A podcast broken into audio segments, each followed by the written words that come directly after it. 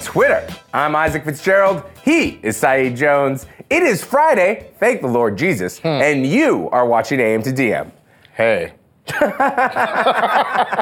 We are back from Las Vegas. We were in Vegas basically all week for C E S. And a girl is feeling rough. I'm not even going to lie to you. I am so jet lagged. You are too. Yeah, like, here's the thing. It's I want to be I want to be real about a couple things. One, it's a three-hour delay, but I think something about having a morning show, we're yes. so used to waking up early, going to bed early, that being three hours behind for that, mm. I, I'm, I'm jet lagged too. And, and just any kind of change, it's, it's just a lot. But it is Friday. Um, here's the thing. Vegas, you know, it was, it was my first time there. Mm-hmm. We were there for C E S. It's a tech conference, mm-hmm. which is interesting. Uh, I haven't seen gay people for days. Um, it was weird. Vegas is weird. So how do you feel about it? Do you feel like, are, are you pro-Vegas? Are you... I mean, I liked our hotel. We stayed at the Cosmopolitan. It was very nice. Mm-hmm. It was very beautiful and, you know, um, but we also, like, only, I did not want to see much of Vegas. We crossed one street. We crossed one street. Yeah. Like, we did not, we did not really leave our block. That's true. And the other thing is, I am very allergic to secondhand smoke. Like, I get a sinus infection, like, immediately when I'm around it, and, like, all of Vegas is just secondhand yeah, smoke. Yeah, listen, I get it. You want to hold on to those Frank Sinatra days, but smoking indoors, I really wish they would let go of that. Yeah. Yeah, I personally like, I like Vegas. You like It's a fun town. Here's the other thing I just want to be very clear. We were there for work, all right? I like, I know everyone's oh, out here probably yeah. thinking we were, I was in mm-hmm. bed by like ten p.m. most, most nights. Most nights around nine. Kind of because of that jet lag, yeah. but like. Yeah. Kind of yeah. because Las Vegas intimidates me. I get worried about gambling. I feel like I'm one of those people, like, the second I roll the dice, my whole life will be ruined. Yeah, I still haven't gambled. It hasn't we, happened. Now, I will say this, and I know if you follow Twitter on this, you saw his, like, you know, sixty-tweet thread about this. um, but we got to go to the Fancy Taco Bell. Fancy Taco Bell. It's my favorite thing in the world. It's called Taco Bell Cantina. Now, here's what I learned, though. Uh-huh. All right? The, I think it was, like, the first one. It was a test one. It was in okay. Las Vegas. You can buy booze there. That's, I've been the there before. Okay. I've done it. like two years ago, but you can buy booze at Fancy Taco Bell. I brought Saeed because I like to share things with my best friend that I love. He told me he loved it too. I have a feeling he was lying, but he was mm, lying for my sake, which I really appreciate. You can get married at this Fancy Taco Bell. It is, if you are in Las Vegas, the one thing not to miss, a Fancy Taco Bell. And then this is just an epilogue. I found out they have them here in New York. After all of that, y'all. I'm After going to Fancy Taco Bell today. That. Oh my God. Well, let's take it to the timeline, friends. What do you think about Las Vegas? Is it a yay or a nay, a stay away for you? um, if it yay, you know, share some of your juicy stories. I, I have to just admit, I'm a little disappointed. I don't have a scandalous Las Vegas. Like, I genuinely do not have a scandalous Las Vegas story. We were on a work trip. That's a good thing. Fair. Good spin. All right. Well, let us know using the hashtag A M two Viva Las Vegas. Viva Las Vegas. I'll tell you this, though. On the ride home, coming back at on, on like a six a.m. flight, as oh we God, did yesterday, um, I talked to a lot of T S A agents. Mm. And I would be like, hey, I always try to be kind. Listen, mm-hmm. going through an airport's never fun. How are you doing? And more than one of them were like, I'd be doing a lot better if I was getting paid. Yeah, and I honestly, and shout out to you, Lily, you say you're living for my mood, so thank you. I stand in solidarity. I just saw this tweet from Yashar Ali. Air traffic controllers are getting their first shutdown pay stub, zero dollars. Yeah, I so mean, every, like, everyone in the federal government is. Ugh. The shutdown is truly starting to affect everyday citizens, not just federal employees, but those of us that, like, have to travel and do right. other things. So here's a tweet from one Dalton Tannhill. Hey, Donald Trump. Some weirdo in Texas has my social security number right now, but thanks to your government shutdown, I'm unable to file a fraud and identity theft report. Some assistance would be much appreciated. I know this isn't to be funny, but it's like the shutdown's impacting people who are trying to fly and people who are trying to fuck. Here's some more context from BuzzFeed News tech reporter Nicole Wynn. This is a story about one, falling for a Grindr sugar daddy mm. scam. Happens to the best of us, Dalton. And two, what to do if you are impacted by a data breach or identity theft, hello, during the shutdown and can't report it to the F T C. All right, Nicole wow. joins us now. Good morning, Nicole. Good morning. Okay, so this story is wild from start to finish. I also like that he just, like, asked the president for, like, a little, he was like, he's like, if there are no federal employees, I'm gonna go straight to the top. Hey, Mister President, can you help me out with this? Uh, but so I wanted to ask you, Nicole, who is this man and what happened? So Dalton is a twenty-three-year-old man from Arizona who, like a lot of us, has credit card debt. And so when someone slid into his Grindr D Ms purporting to be a sugar daddy looking for a sugar baby to provide financial assistance to, he said, yes, why not? Let's, uh, you know, sign me up. Let's try this out. Um, this man who I understand fair, fair. yeah, yeah, you know, he thought it was a legitimate relationship. There are legitimate sugar daddy, sugar baby relationships, and he thought that this was definitely one of them. So this man, James, um, said, you know, hey, baby, send me your credit score. And Dalton couldn't produce a report. So James um, asked for his social security number, and Dalton, who now regrets this, obliged. Um, and Dalton also gave over his his bank information, and James legitimately paid off his credit card debt. So Dalton said, this is the real deal. I have a real sugar daddy. And um, and then James started requesting Dalton do a lot of things he felt uncomfortable with, like applying for new credit cards, which he did, and um, also going to the nearest Walmart and buying one thousand dollars worth of Google Play Store gift cards. And as Dalton was in the parking lot, you know, scratching off the codes on these Google Play Store gift cards, he realized, you know, it hit him all at once. Like, this is a scam. I need to get out of this. I need to block this guy, and I need to report it to the F T C right away. Yeah. I mean, listen, I, I did want to say I checked Grindr when I was in Las Vegas. Slim picking. So, you know, I understand desperate times, desperate measures. But I wanted to ask you, how frequent or how common is this particular uh, sugar daddy card, whatever you want to call it, scam on Grindr as a platform? If you look on Reddit, if you look on YouTube, uh, sugar daddy scams have run rampant on the platform, and they've definitely been previously reported by by Grindr users. So, so I'll say this: if, if someone is purporting to be a sugar daddy scam, you uh, sh- purporting to be a sugar daddy, you do not need to give them your social security number in order to be their sugar baby. That is what I'm talking about, Nicole. News you can use. I deeply appreciate it. But so you just walked us up to when he went to report it right to the F T C. What happened next? So we went to identity theft dot gov, which is the website designed by the F T C to help people prote- um, to help people protect themselves and also report the fraudulent claim. You essentially need a government-issued report saying that um, you've been your identity has been stolen or is at risk of being stolen. So you can hand that over to your bank or your credit card in order to file your fraudulent claim.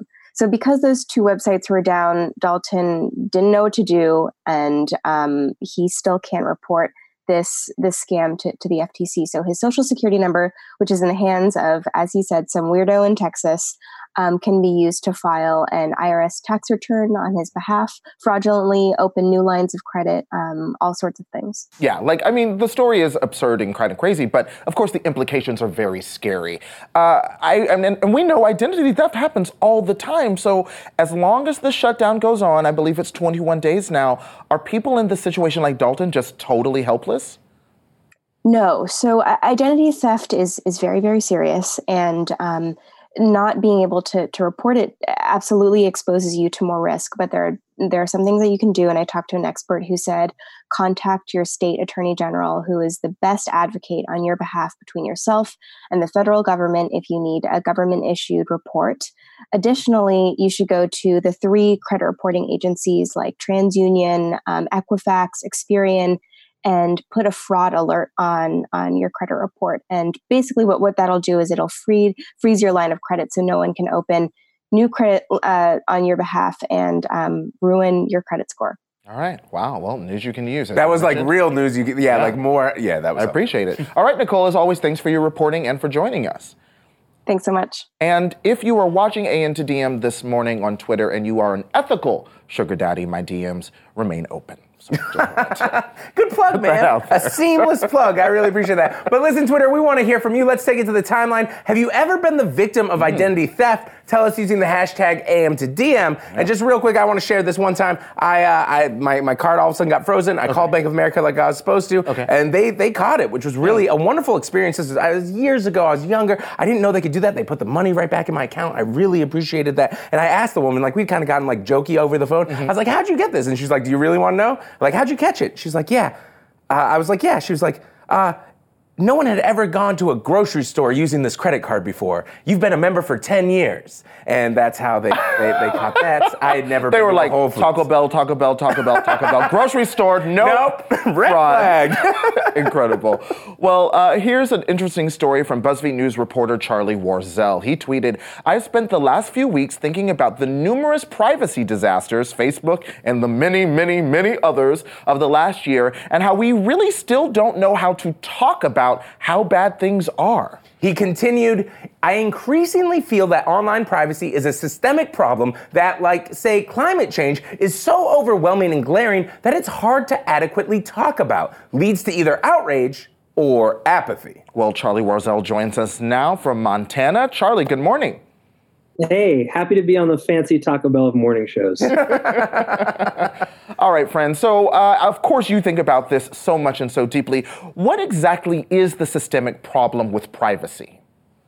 So I think that the, you know, the easiest way to, to say it is, is that for the past decade, we've been slowly uploading our information onto different platforms, either in ways that we that are very, you know, explicit, like we're entering in our favorite books on Facebook and, you know, and who our family members are, et cetera, or, you know, like the smaller ways, like the fact that, you know, whenever you turn on your phone, you're revealing location data to telecommunications companies and things like that. Hmm. For the last decade, we've really been doing this, whether we're aware or not. And it's all sort of felt like, you know, convenience or even just like silly or a game. But, you know, the internet is real life, and we're realizing that over the, you know, the course of the last few years. And these things really do matter. And so basically the disaster is that we're coming to terms with the with the fact that we've given up so much of our personal information, and now it just kind of floats around the internet and gets transferred from, you know, person to person. Shady people, you know, use it to establish profiles about us.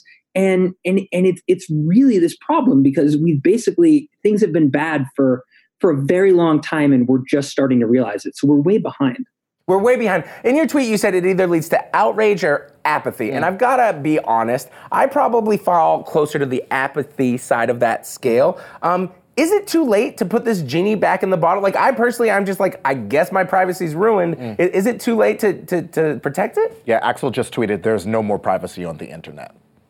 Yeah, I mean, it, it, so, so the there's two different answers to that. Like, yes, it's it's too late for the stuff that you've given, and and you know, this information again gets passed around in ways that we have literally no idea about. You know, the average person doesn't know how all the, you know, the big long terms of service agreements that you agree to anytime you download an app, anytime you, you know, create a new account for a new website or platform or whatever. Um, all of those things are, are you know, have all this jargon and and all these agreements and legalese that we just don't read. Uh, so yes, it's too late for that. But what's not too late is to learn how to talk about it and learn how to hold these companies accountable. Uh, Motherboard, the uh, the publication, the technology publication this week, published a huge story about how telecoms companies like A T and T and others were selling our location data without us knowing. They wrote a really big, excellent expose on it. And A T and T has already said uh, that they're going to, you know, reverse their policy, not sell location data. So what we can do is we can learn more about this and and start to, you know, take control and hold people accountable. Mm-hmm. Something that struck me is you opened your piece talking about that twinning app that everyone, it was like all over the timeline, all over social media where people like post their selfies and then compares you to what ugly celebrity you look like. Um, I was surprised to see, I wasn't surprised to know that they were sharing our data. I, I like I did not opt into it. I was surprised to see how many people were participating in it when we're in the midst of, as you point out, constant news cycles about privacy and everything. So it seems to me we aren't getting smarter about privacy as individuals. I think I think that, that that's mostly true. I mean, the, the real issue is that uh, is that what we have to know as citizens of the internet, right, is that everything is a trade-off. Um, you know, any really convenient app or any fun, interesting app, There's there's a, a reason why they're giving this to us for free, right? There there's something that we are trading for that. Oftentimes, it's access to our data, access to, you know, weird different stuff about uh, uh, you know, everything that's on our phone.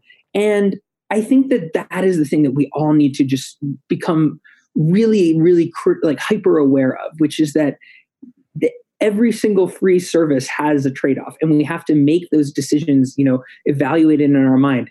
I want to know what celebrity I look like for sure. Like, I was interested, but you also have to say to yourself, like, what is that worth? You know, it, does it mean that someone else is going to have, you know, access to my selfies and my personal photos? So I, I think we just really have to start looking at the internet as, you know, this trade-off, the same way that we would, you know, something in real life. And if anyone has any feelings about what celebrity Charlie looks like, please feel free to let them know using the hashtag A M to D M. Charlie, before we let you go, though, I wanted to say one last thing. Congrats at the new job at the New York Times. You bastard. Thank you. Uh, How could you I, do this to us? I, you know, it's BuzzFeed is family. A fantastic six years, and I I love you guys. So well, I am I very too, very surprised that they're letting you keep the beard. Um, but please know, just because you're going over there doesn't yes. mean you're not going to be coming on the show. Okay? You got it, guys. Thanks for joining us. All right. Charlie's so great. I mean, I feel like we have both been at BuzzFeed for about the same time. Oh, by the way, guys, this is the anniversary of my sixth year at BuzzFeed. Right now, today? Uh, yeah. Congrats! Yeah, for sure.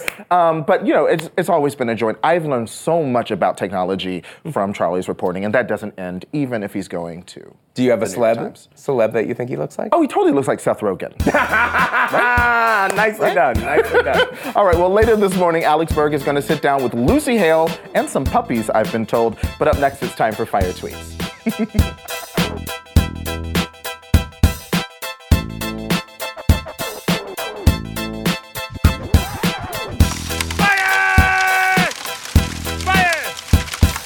We have a tweet here from Kirsten, and she said, there are going to be puppies on the show later. Finally, some real entertainment pushing Isaac and Saeed over. Kirsten! I thought you liked us! I mean, I did the same thing. I get it. All right, let's get into these fire tweets. This first one comes from Alicia. She tweeted, I just remembered the time I was dating a British man. And I'm sorry. And I was annoyed at him about something, so I deliberately made my tea in the microwave while staring him right in the eyes. Now here's here's what you, you couldn't get through that. So funny. You couldn't get through. Here's why I think that's so funny, especially to you. It's like when you read good literature and it mirrors your own experience. Like, I can just see you doing this. Like, I can just see. As it, as it beeps down. Yep, for the full minute. All right, here we go.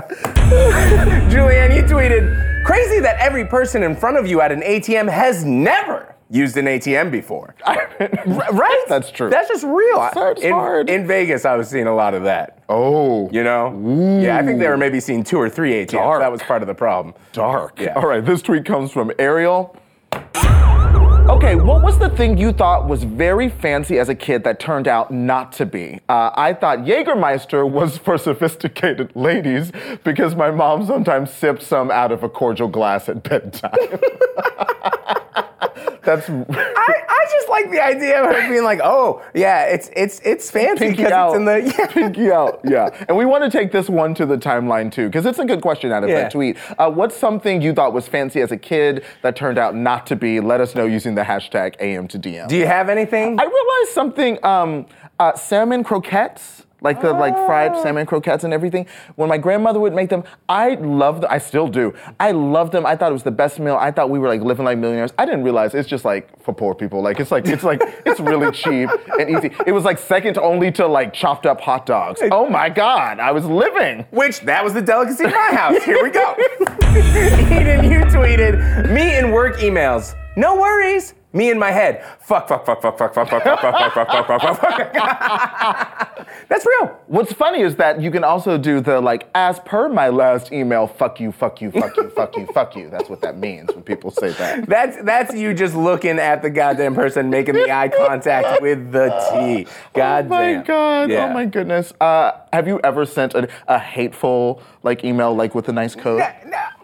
I, this is my life. Saeed, that's, we were just talking about how you were reflected in your t- tweet. Yeah. This is me. This is you. Not just work emails. I'm just like, hi, everything's Text. great. And then just, if you could have like a screed of what's going through my mind, you know? My new favorite thing, I recently added Isaac to a group text, which stresses him out. Um, because it's every, a lot of texts. Everyone in the text except for Isaac texts really, really fast, and I see Isaac like forty texts. What do I do? Which what is do why I, I feel so good about the iPhone. How you can just like oh, be yeah. like a Laugh. Love button. Ha, ha, ha, yeah, ha, I just ha. I just pop in with like exclamation points and pop out. All right, you ready for the tweet of the let's day? Let's do it. Okay, let's go. It comes from Justin. Sleepovers when you're small. Oh my God! Stop laughing and go to sleep, you guys. Sleepovers now that we're adults. So, I don't think I'm capable of love. Ooh! Oh, Ooh, that's good. Oh, oh, oh. Ew, that's good. You. you ever just have that, so here's the problem. Sobbing. And I, I just like, I feel like as adults, you usually only have a sleepover when someone's gotten dumped or fired, and it's like, girl, come over, I'm gonna bring the wine. I don't think gonna... that's the type of sleepover this tweet is talking about, Saeed. Oh, okay. Coming up, you get to see Alex Berg sit down with Lucy Hale and those puppies we mentioned earlier, but up next, we are going live from the district. It was like an adult.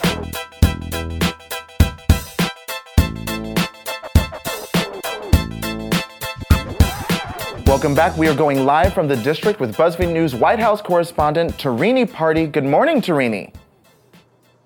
Good morning, guys. So we had a question for you. Um, have you ever been to Las Vegas? I've actually been there too many times. Oh. Um, I was there just in November. Um, I went to see the Backstreet Boys. I should be more embarrassed to admit this, but... You know what they were blasted at? Fancy Taco oh Bell, Tarini? God. They were. The Backstreet Boys, because that place is heaven on earth. You ever been to Fancy Taco Bell?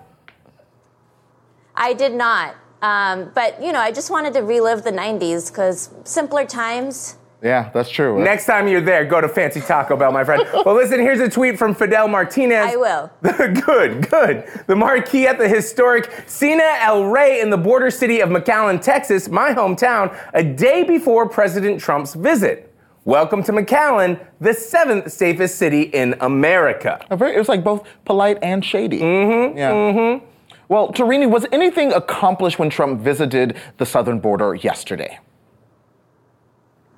So nothing was really accomplished. The White House essentially wanted a photo op out of this visit, and that's what they got. They wanted an opportunity for the president to reiterate his talking points that he's been focused on for the last week to ten days, um, you know, to try to build public support for this wall that he's been pushing, and that's exactly what they did. But in terms of any sort of negotiations or an end to a shutdown, none of that, uh, you know, that visit did none of that.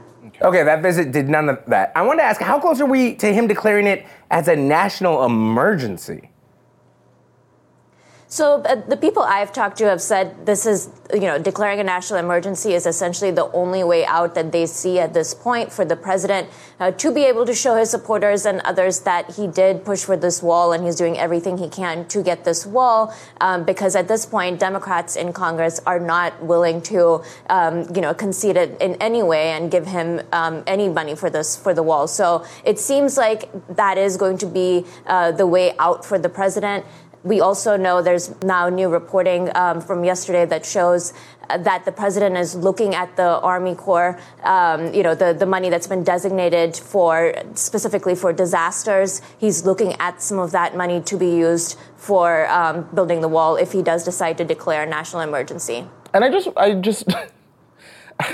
I hate to force you to clarify the president's thinking here, but this this is very surreal to me, right? If if the way he talks about the wall, he frames it as security, keeping our country safe. So how is Trump, or at least the White House, justifying possibly taking away money that's designed to protect us from natural disasters?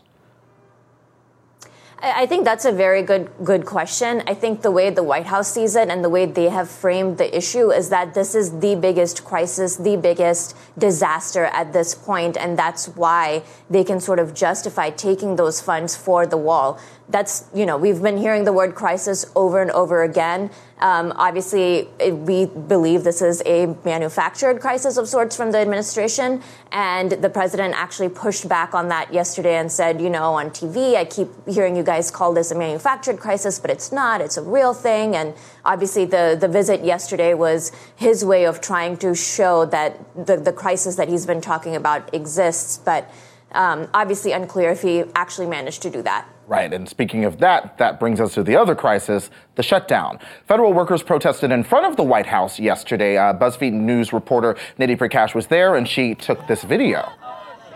And you can hear them just, they're basically saying no more shutdown. Tarini, today is the first day about eight hundred thousand federal workers will miss their first paycheck. That's zero dollars. So I want to ask, this is where my head went.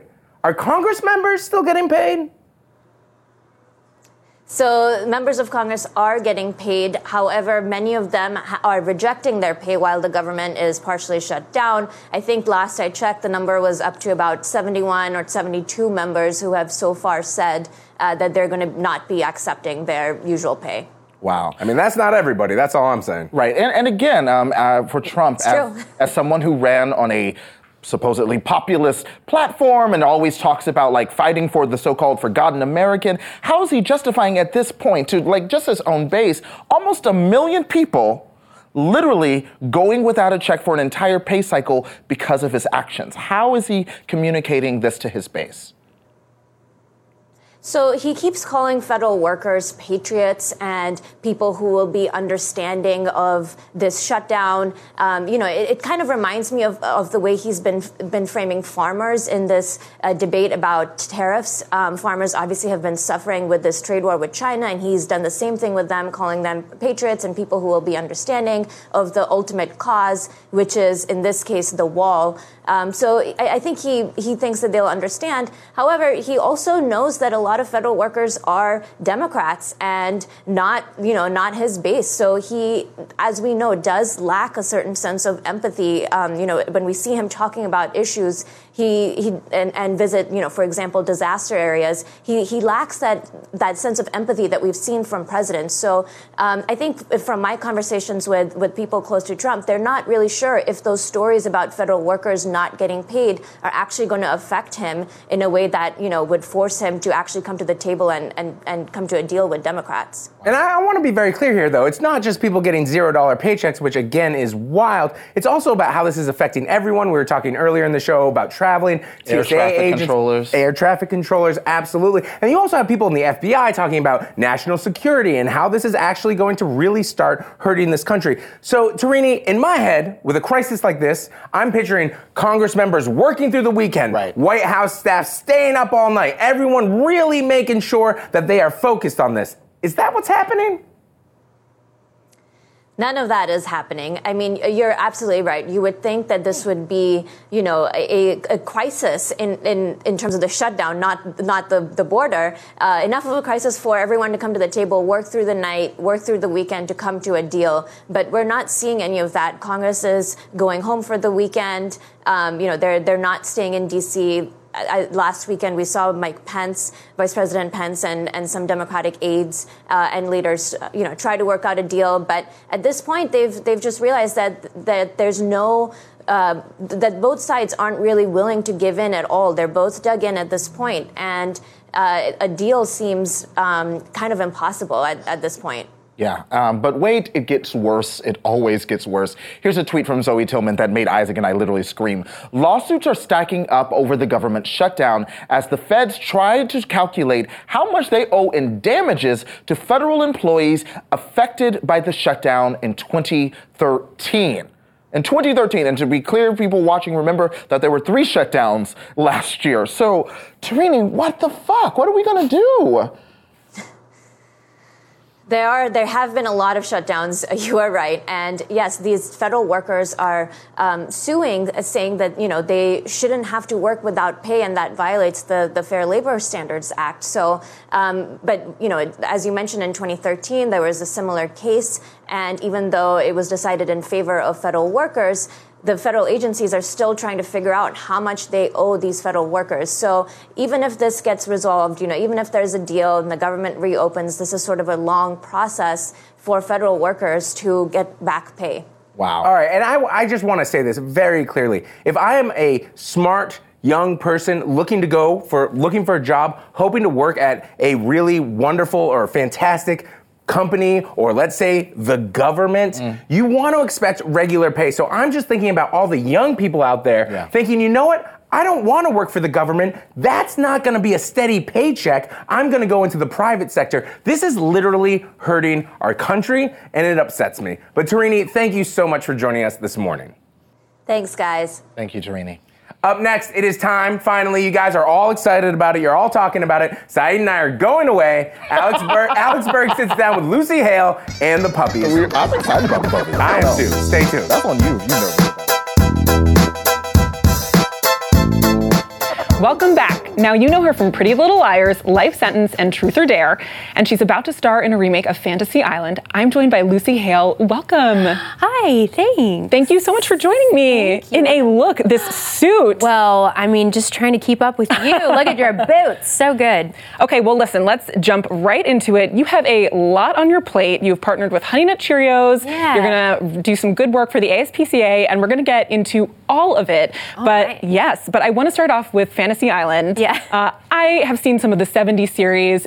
Were you right. familiar with it before signing on for this movie? I was aware of it. It was wildly popular and was like commercially just huge.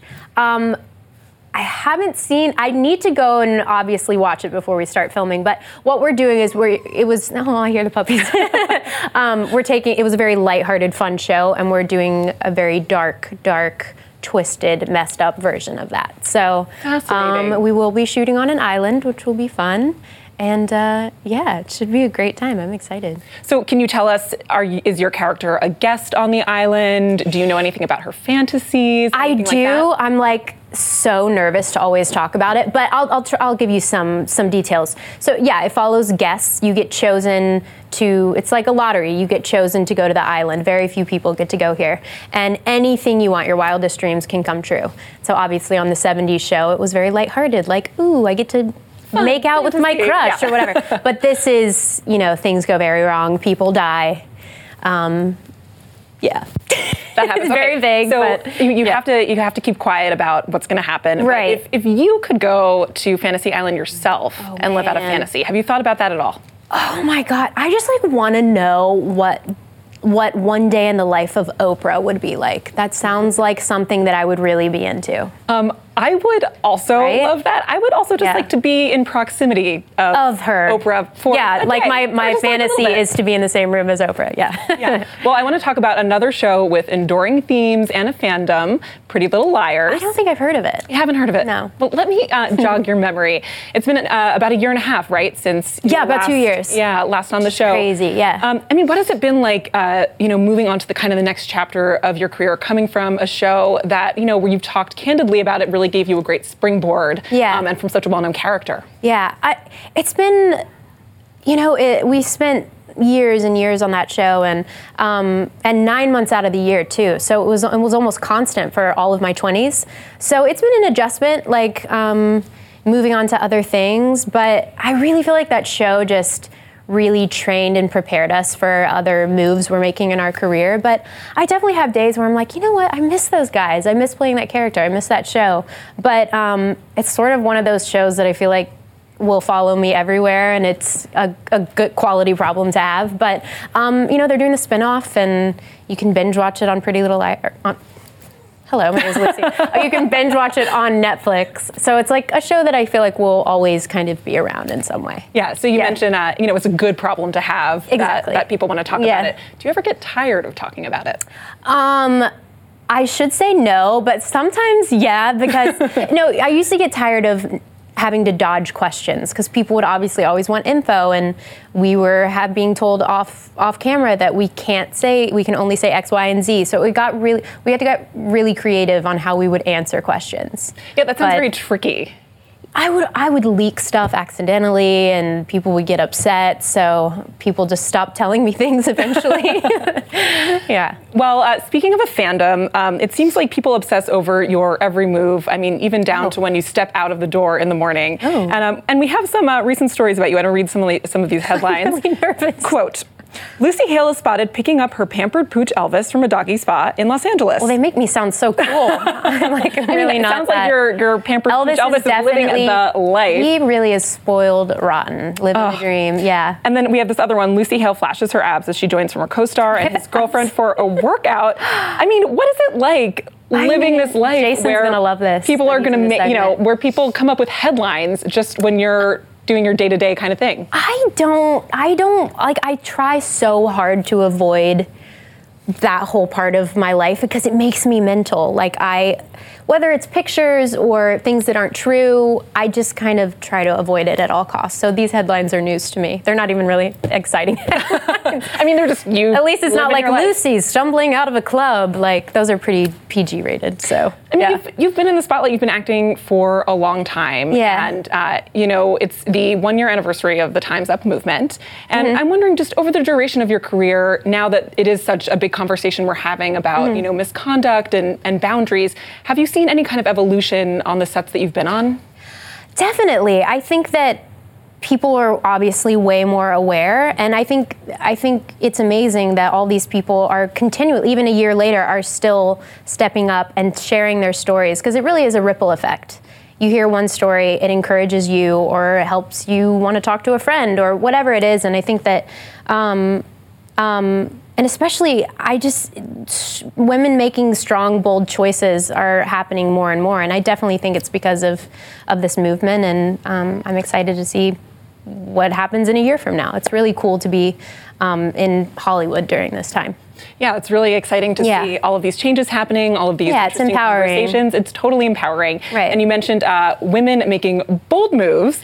And so I want to talk about your partnership with Honey Nut Cheerios. Yeah. You're raising money for the A S P C A. Tell me about this. Right. I. It's pretty surreal. I mean, I grew up eating Honey Nut Cheerios and seeing people on the box. So um, to my family, this is the coolest thing I've ever been a part of. But uh, I partnered with them for the Good Rewards program, which is, um, I got to choose any charity, and I chose the A S P C A, which is helping um, animals across the U S. And so the whole program is you, um, you buy a box of cereal, then you go to B E Good Rewards dot com, you scan the BuzzCoin, and you choose a team. There are three teams. Uh, Gronk, Michael B. Jordan, and myself. So preferably, I would like everyone to choose Team Lucy. What's up?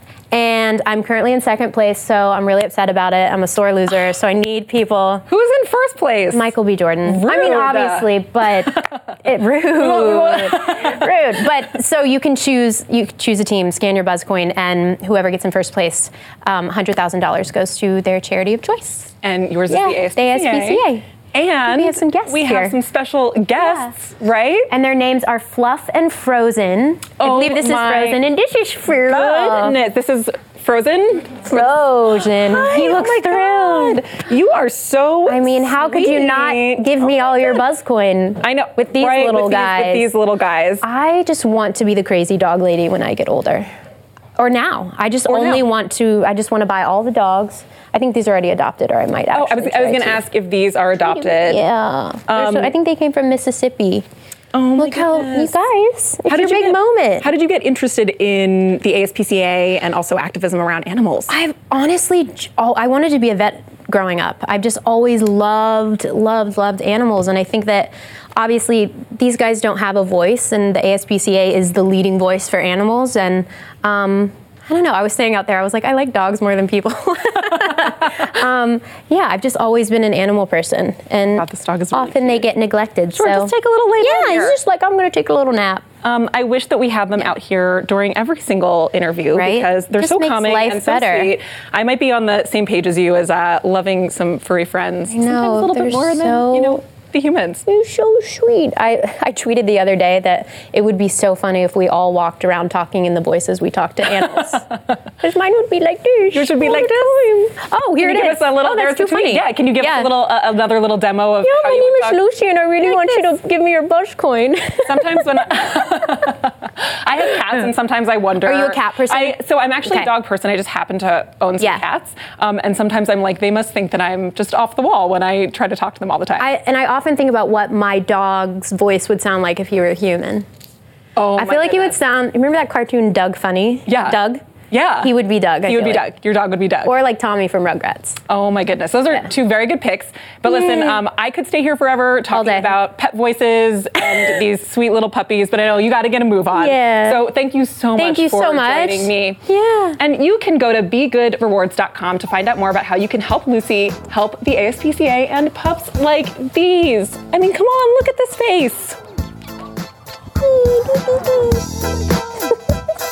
They're so sweet.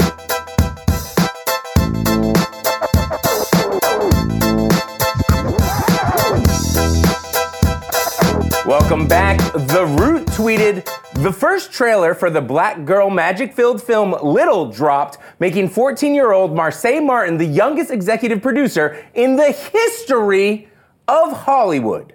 Joining me now is Chantel Rochelle, head of BuzzFeed's Cocoa Butter, to talk about Marsai's movie debut and this historic fact that yes. this young kid's out here kicking so much butt. So much butt. It's wild. Okay, I've watched the trailer three times already, but for those that don't know, what's the premise of the film? Yes, okay, so first of all, this is such a great film. So the film follows the, the story of Jordan, played by the iconic Regina Hall. Mm-hmm. And Jordan is basically like an evil, rude, mean boss. Think of Miranda from Devil Wears Prada. Got so it. Basically, she terrorizes her entire office, and her assistant, played by Issa Rae, April, has to carry the brunt of all of that. Do this, do that. So basically, a young girl in the office basically says, I wish you were a kid again. So leave it, leave and behold, she turns and wakes up as a young girl, and played by that iconic Marsai Martin. I mean, the girl is just unstoppable. It looks like she's having so much fun. Yeah. Now listen, that I, I'm a little bit older, I'm gonna age myself a little bit here. That does remind me, it almost seems like a reversal of Tom Hanks' Big? Yeah, we get a little feel for that. I'd mm-hmm. say it's more seventeen again, because it's like Ooh. adult going to child. So mm-hmm. when you had Matthew Perry turning into Zac Efron from seventeen again, mm-hmm. so we haven't seen that as much so from the adult turning into the child. But we, and we also haven't seen that in a black cast. So this is really dope. We have a really cool twist on it. And there was like even a little nod to that in yeah, the trailer, right? Exactly. What's the line? It was like, uh, so I, I forgot that the one to seventy, seventeen again? Yeah, no, no, no, no, in the trailer for Little. I yeah. feel like she's like, only white people usually oh, yeah, have time exactly, for this. Exactly, exactly. Yeah. Well, listen, here's a tweet from O. Jade. This queen fired her agent who didn't support her idea and said she should just take a break and chill. Now she's a lead and executive producer in an upcoming film with two other black powerhouses. Give her her coin, sis. Yes, I'll take five tickets. A queen. So why did Marsai fire her agent? What's the story there? First and foremost, Marsai knows her worth at such a young age. Mm. Uh, her agent basically told her, take a break, take, take some time off. Marsai was like, no, like I have this vision, I have this goal, and I want to get this done. And so what she did was say, hey, I don't want this person as my agent anymore. I went to her parents and they let her go. And so then she got the support she needed and deserved. And a queen knowing her worth at ten, hello? Where where was that confidence at ten for me? I just love that she knows who she is at such a young age. I won't lie, I was not writing scripts at the age of ten. I wasn't. Yeah, no, no, no, yeah. no. You knew I was that. bruising my knees. And yeah, yeah, I was definitely, yeah. yeah, I was maybe like yeah. writing some like really bad poetry yeah. or something like that. All right, listen, producer Tracy Oliver tweeted this. True story. I went into Universal to do a joint pitch with a then eleven-year-old Marsai, just like you were saying, for this movie that she dreamt up. So young, but so confident. Way more than me. Thank you for the honor of writing this movie. Proud of you, girl. So how did this movie, you were just saying, and how did it take three years to come to fruition? Well, basically, you know, Kenya Barris, who created and produced an E Ps on Black-ish, which Marsai stars on, she took the idea to him as well. And so he's good friends with Will Packer, the powerhouse, the Packer Production Studios. And so he was all on board, loved it. And they basically had to pitch it and really flesh it out. Get the writer on board, get the director on board. The director by Tina Gordon, who's hilarious and so, so good at what she does. And Tracy Oliver, who actually wrote Girls Trip, that mm-hmm. Power Packer produced. And so just amazing group of people coming together. Written, pitched, directed by all black women. And that's what I love to see. Yeah. When I saw that the director was a woman as well, that yes. made me so happy. So listen, we know how Twitter's reacting to this. We are stoked. Yes. How's Hollywood reacting? Hollywood is so stoked for this as well. You know, her, her entire Black-ish cast is supporting her. Anthony Anderson, Tracee Ellis Ross, Yara Shahidi, Lena Waithe is supporting. Everyone is just so excited for her. Amazing young girl, the youngest E P in history. Like, she is on her way to do such amazing things. I'm so excited to see her star continue to rise. I mean, listen, ten years from now, she might be our, all of our bosses. Absolutely. And hey, listen, I'm buying tickets okay, too. Let's clap it up for her. I feel yes. like let's clap it up. Let's get yeah. some, let's get some sure. cheers going on yeah. for her, because I'm very yeah. excited for her. What a wonderful yes. young yes. talent. Well, thank you so much for joining us, Chantel. I, I love that shirt. Thank you. Nice job. All right, tell us, uh, using the hashtag A M to D M, if you're excited about Little and why, and stay tuned. We've got more A M to D M in just a moment. Seriously, that's true.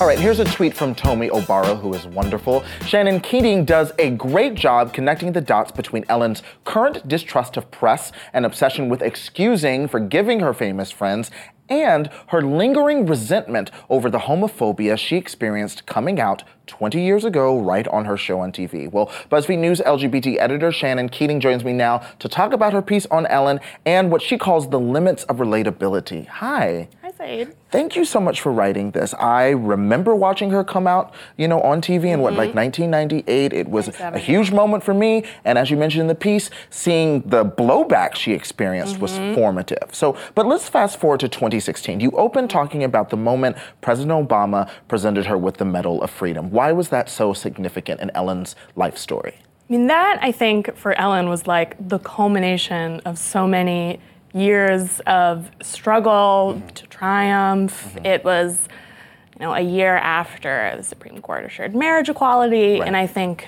by Obama awarding her with that medal, mm-hmm. he was really kind of directly linking mm-hmm. Ellen to that lineage of gay public figures who were able to make mm-hmm. lesbianism in particular, but gayness in general, more palatable to the mainstream, right. helped make the general public more comfortable with gay mm-hmm. people. Mm-hmm. And I think for Ellen, I mean, who, I mean, both Obama and Ellen are very emotional, getting the medal, there were mm-hmm. tears. I mean, it was, I think, also a very emotional moment for, for people watching mm-hmm.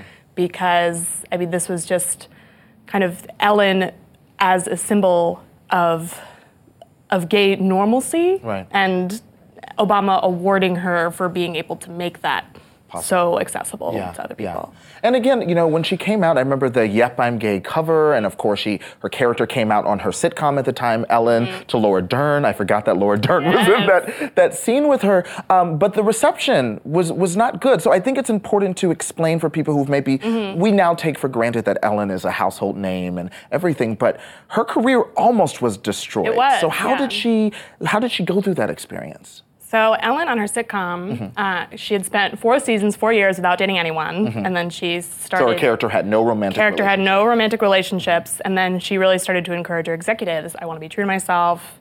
When I come out, I want my character to come out too.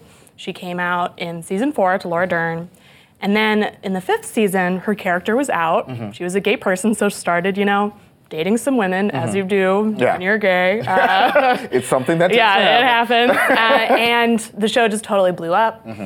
Uh, A B C stopped promoting it as much, right. uh, and they ended up canceling it at the end of the fifth season. Uh, people, including other L G B T advocates, like Chaz Bono, mm-hmm. were uh, kind of criticizing Ellen for being too gay. Even Elton John was like, Elton okay, John we get it, you're said, gay, yes, stop talking about gay, it. Like, whoa. Just by her showing the realities of her life mm-hmm. in her sitcom. Uh, she has this crazy interview with Diane Sawyer, who's like, who's like, all right, this episode is gay, this episode yeah, is gay. Yeah, she literally counts all literally of the counted, gay references. Like, yeah, like, oh, too this, much? Yeah, like, is this too gay, do yeah. you think? Like, thirteen out of twenty-one episodes, is right. this too gay? Crazy. So yeah. here's the thing, here's the thing. You would think, I can see a scenario in which you go, okay, someone who had this experience, mm-hmm. homophobia literally almost derailed her yeah. career, and she climbed her way back up to the top, and now it's like, oh my God, we know her as Ellen who mm-hmm. likes to dance and is, quote, relatable. Um, there's a scenario in which that person responding to Kevin Hart and his mm-hmm. anti-gay jokes has a very different, when you go like yes. homophobia, homophobia, not okay. But instead, of course, she invited him on her show recently mm-hmm. and, you know, really supported him and threw him softball questions. So yeah. how do we get from there to here? I mean, I, I think that um, from the kind of research that I did mm-hmm. from her interviews and uh, the guests that she had on over the past twenty years, I think that Ellen has come to a position where she spent so long trying to convince the public that she actually is a relatable person. Just like you. I'm just like you, like, you know, I'm married, I'm not, you know, doing anything crazy, too mm-hmm. gay, too weird. She's not like, too sexy. Not too sexy, too. Just like very kind of downplayed, very, almost kind of like neutered, mm-hmm. like, mm-hmm. you know, it's just. I mean, I always thought of, I've always thought of Ellen as like kind of like the white picket fences image, very totally. much aligned with very like, much like gay people. We just want to get married and have two kids yes, and a dog. Yes, like homonormative would be like totally. the academic way of, yeah. of putting it. And I think that after fighting so long to be like, oh, I'm just like you, gay people are just like you, I think there was a moment where she almost switched to thinking about how she as a celebrity is now misunderstood mm-hmm. and how her feelings about that once were about, you know, other gay people being attacked. Now that she's kind of been so insulated in her celebrity bubble mm-hmm. that when she sees the press coming for her mm-hmm. famous friends, mm-hmm. that seems to be where her f- first line of defense is. Because mm-hmm. I think that she has tried to almost desensitize us to her gayness for so long mm-hmm. that I think her celebrityness status almost seems to have become more of her Yeah. primary personality. And you now. describe the relatability almost as a prison of her own making. So for people who are like, I still don't get it, it's almost mm-hmm. like Uh, after going through an experience where everyone in media, I mean, obviously people should read her piece to get the details, but mm-hmm. when she came out, everyone in yeah. media was going after her mm-hmm. in such a homophobic, vitriolic, sexist yeah. way. So maybe now, when she says to Kevin Hart, you know, people who are criticizing you are just haters, mm-hmm. it's almost like that's the memory that she's kind of drawing. Yeah, I think mm. so. And I, I think that, I think that for her, to, you know, she's been doing this talk show for a long time. She's thinking about possibly quitting in twenty twenty, but mm. like, and she talks about in her new comedy special, like, never really wanted to dance, but mm. now everyone keeps asking me to dance. Wow. Like, oh, everyone thinks I'm the be kind girl. I can never make any mistakes. Mm-hmm. Like, you see that she's almost kind of like, wow, what have I gotten myself into? Mm-hmm, mm-hmm. And yet, And yet she's still kind of chugging along. Like, you can almost see that, like... And, you know, one of the wealthiest celebrities in the country. Yeah, so that would probably be maybe a little yeah. hard to, to yeah. give that lifestyle up. But you almost see at the end of her daytime talk show career how these things are all kind of coming to a head yeah. for her. Yeah. Well, I, Shannon, I just really appreciated your piece just as a reader. I mean, I've, I've always kind of wondered about this in Ellen and how does this all work? And I was confused by the way she embraced Kevin Hart, and now I think I understand it a little better. So thank you. Yeah, thank you. Again, you can read that piece from Shannon. She's the editor of BuzzFeed L G B T. Know her. All right, later in the show, Isaac, I'm going to read more of your tweets. Isaac and I. I'm still jet lagged. Jesus.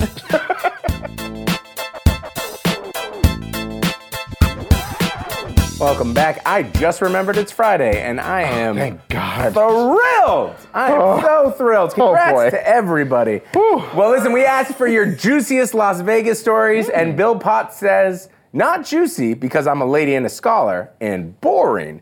But I had a delightful time seeing Stevie Wonder last August. Mm. Ooh, very nice. Right on, right on. I yeah. would have liked to have seen Lady Gaga. Oh, yeah, you know, I would. Next time I go, we'll take in a show. We're not going back to Vegas. Ah, I think we are. Oh, God. Okay, we asked you if you've ever been the victim of identity theft. Blasian F M A, you said, uh, someone stole my credit card information. They bought a bunch of skis, snowboard, and camping gear from a store in Portland. Amex thought... Caught that real quick. That's funny. Uh, I was happy but felt low-key profiled. Drag me, but you're right. Ain't no black people. Okay, stop it. But, I mean... he, he cut it off. If he, there were a lot of charges for skiing gear on my account, I'm sure my bank would step in, too. And be like, wait it a, is a minute. Of, I mean, it's funny. We, we were talking about privacy and everything and figuring out, like, what information is being surveilled. And it's kind of funny that identity theft in some way depends on banks, like, being aware of, like, our patterns and our Oh, no, absolutely. That's the next step. The Bank of America story, yeah. when I was on the phone with that woman, she literally went as far as to say, yes, because it wasn't a liquor store. And at that point, I felt very, very red. She was like, Whole Foods, no. Liquor stores, you've got a lot of those. Anyways, we wanted to know something you thought was fancy as a kid. Mm. Princess Leia tweeted, I thought soy decaf mochas were super fancy growing up. It's just so luxurious sounding. Really, my mom had kicked a nasty caffeine addiction, loved chocolate, and hated having bubble guts from milk. That's so funny. That's also... Re- and I, I saw some people replying with, like, restaurants, and definitely when I was a kid, I, and still do, I still love it, but Red Lobster was, like... Yeah, Olive Garden. The peak. I the had a friend, like, a friend's family brought me to my first Olive Garden experience mm-hmm. for, like, my birthday, mm-hmm. and I was like, now I've really made it. I felt like I jumped a class. Like, I was like, now I'm in the big time. Okay, also, I have one more important note um, following our interview with Lucy Hale and those two beautiful puppies. Uh, we are campaigning here to get a dog. Oh, really? Uh, so I've already tweeted his information, but our showrunner's name is Patrick McMiniman. Feel free to tweet him all day, all night. He might even have open D Ms. I'm about Just... to be a real dad about this. Are you going to walk him? Sure. Are you going to make sure I the puppy's fed? Dog. You gonna, I want you gonna a walk dog. Him? Yeah, you, it's going to be your responsibility? We can name him hashtag.